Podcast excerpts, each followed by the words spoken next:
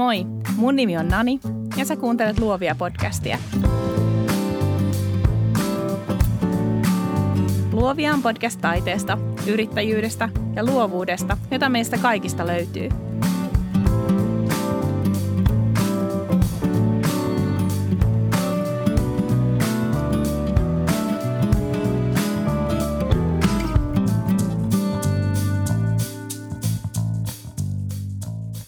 Tervetuloa Luovia podcastiin.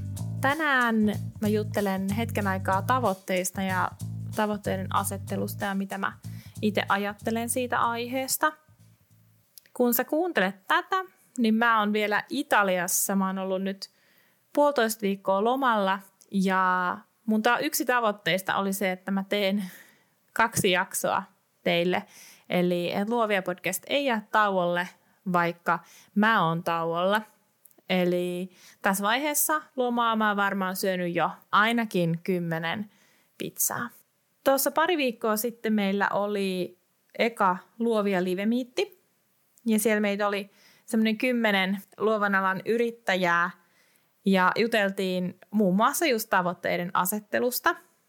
Ja mä oon aina uskonut siihen, että, että sanat tekee asioista totta. Ja se, miten me sanotetaan meidän elämää ja miten me kerrotaan ja miten me puhutaan asioista, niin se tekee niistä totta, ainakin jollakin tavalla. Ja mä kerroin tässä meidän miitissä sellaista amerikkalaisesta tutkimuksesta, jossa todettiin, että kun ihminen sanoo jonkun tavoitteensa ääneen, niin se asia toteutuu 65 prosenttia todennäköisemmin. Mutta mikä on tosi mielenkiintoista on se, että tämän saman tutkimuksen mukaan, jos sä sovit jonkun toisen henkilön kanssa, että järjestelmällisesti tai säännöllisesti tapaatte omien tavoitteidenne kanssa, jos parraatte toisianne eteenpäin, niin se tavoite toteutuu 95 prosenttia todennäköisemmin. No tässä miitissä me tehtiin niin, että jokainen sanoi oman tavoitteensa, mikä on tälle vuodelle semmoinen konkreettinen tavoite. Ei mitään äh, diivadaabaa, höpöhöpöä, ei mitään turha ylevää ja hienoa tai filosofista, vaan ihan konkreettisia tavoitteita. Ja se oli aivan timanttisia juttuja, mitä jengi sanoi. Ja mun oma tavoite tälle vuodelle on tuhat ihmistä luovia verkostoon. Tuhat luovan alan yrittäjää ja siitä kiinnostunutta ihmistä. Se on tosi kova luku. Se on sellainen luku, joka mua pikkasen kauhistuttaa. Ja kun mä sanoin sen ääneen, niin mulla tuli semmoinen perinteinen suomalainen ajatus, että mitenköhän nämä ajattelee musta. Mutta ihan sama. Te saatte ajatella musta ihan mitä te haluatte. Tärkeintä tällaisissa isommissa tavoitteissa on mun mielestä se, että pitää pystyä pilkkoon ne sellaisiksi pieniksi, sopivan kokoisiksi, hyviksi pureskeltaviksi paloiksi. Tuhat ihmistä on iso määrä, jos me ajatellaan, että tällä hetkellä luovia verkostossa on muutama sata ihmistä, eli vielä pitäisi saada houkuteltua, pyydettyä, kohdattua 700 ihmistä. Miten se onnistuu? No se ei onnistu silleen, että mä vaan istun pyllylläni toimistossa ja pohdin, että mitäs mä tekisin, vaan se onnistuu sillä, että mä tein jonkunnäköisen toimintasuunnitelman itselleni ja mä pilkon – sen mun tavoitteen pieniin paloihin.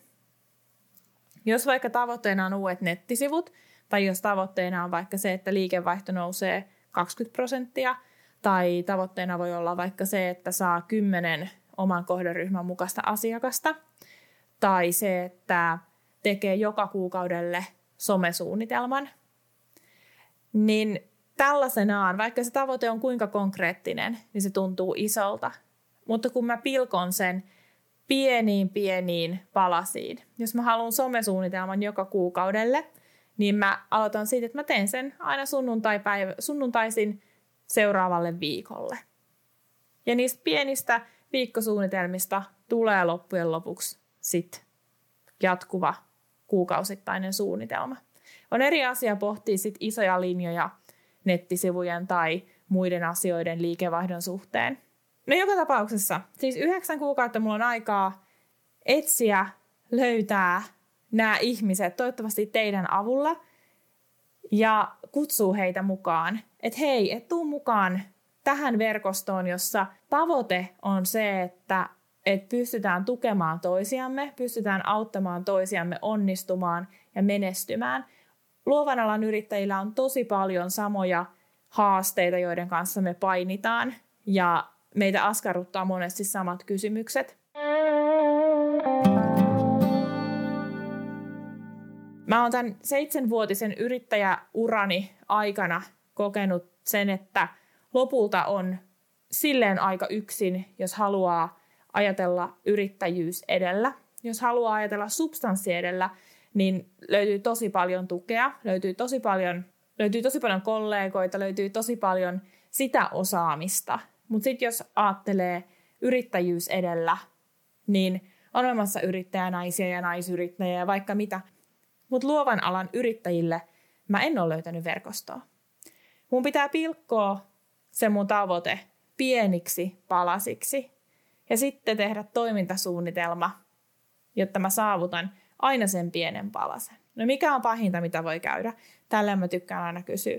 Mikä on pahinta, mitä voi käydä, jos mä epäonnistun? No todennäköisesti se, tässä mun keississäni, että mä en saa tuhatta ihmistä. No mitä jos mulla vuoden lopuksi onkin vain 500 ihmistä tai 400 ihmistä? Joo, se voi tuntua epäonnistumiselta, mutta 400 ihmistä on enemmän kuin 300 ihmistä, 500 ihmistä on enemmän kuin 400 ihmistä ja niin edelleen. On tosi tärkeää, että kun me yritetään tavoitella niitä meidän unelmia, että pysähdytään ja katsotaan, että hei, aikamoisen matkan on tullut ja aika paljon on tapahtunut. Siitä kun mä päätin aloittaa podcastin ja siitä kun mä pyysin ihmisiä tulemaan mukaan, niin siitäkin on jo tapahtunut aika paljon. Ne hirveän helposti jää meiltä pimentoon, koska aina halutaan enemmän ja kun tehdään yksin töitä, tosi helposti tunnen itseni riittämättömäksi ja aina on jotain, mitä mä voisin tehdä paremmin tai aina on jotain, mitä mä voisin ylipäätänsä tehdä. Mutta täytyy pysähtyä ja välillä ihastella sitä, että mitä mä oon saanut aikaan. Mitä tavoitteita, välitavoitteita mä oon jo saavuttanut. Mä jäin aikanaan yrittäjäksi vähän liian aikaisin. Mä oon kaikille sanonut, että jos mä kaksi vuotta olisin vielä sinnitellyt mun, mun päiväduunissa ja olisin vetänyt sen projektin loppuun, mitä mä vedin, niin mulla olisi ollut paljon parempi turvaverkko ja paljon parempi, laajempi, tukevampi asiakaskunta ja mä olisin ymmärtänyt huomattavasti enemmän yrittäjyydestä. Mutta mä halusin jäädä yrittäjäksi just silloin ja tosiasia oli se, että, että mä jouduin tietyllä tavalla tekemään valinnan. Joko mä laitan yritykseni, ei nyt ehkä jäähylle, mutta, mutta pikkasen syrjään ja keskityn päiväduuniin. Tai sitten vaihtoehtona oli se, että mä opettelen matkalla. Mä oon ollut aina vähän sellainen tyyppi, että mä en ole kauhean kova ottaa riskejä, mutta toisaalta mä myös ajattelen, että, että arjen tulee olla merkityksellistä. Tämä on meidän ainoa elämä ja suurin osa elämästä on sitä arkea. Ja yrittäjän arki ei, ei todellakaan aina ole mitenkään juhlaa, sitä en sano, mutta ehdottomasti tämä sopii mulle paremmin.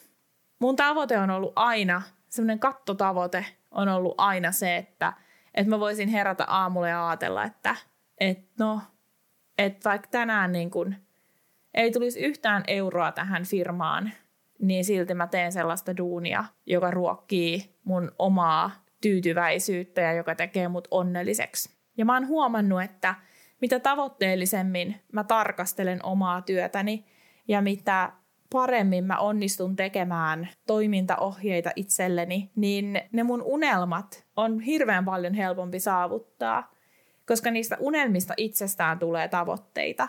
Ja äkkiä ne ei näytäkään enää niin älyttömän kaukaisilta, vaan ne on ihan käsin kosketeltavia ja sit vaan ryhdytään duuniin. Kiitos kun sä kuuntelit. Jos et ole vielä mukana Luovia verkostossa, käy liittymässä jakson muistiinpanoissa nanjannette.com kautta luovia. Ja jos sulla on yksikin ihminen mielessä, joka voisi hyötyä siitä, että, että on olemassa paikka, jossa saa ihmetellä, kysellä, jossa saa olla just semmoinen yrittäjä, kun on, niin pyydä hänet mukaan.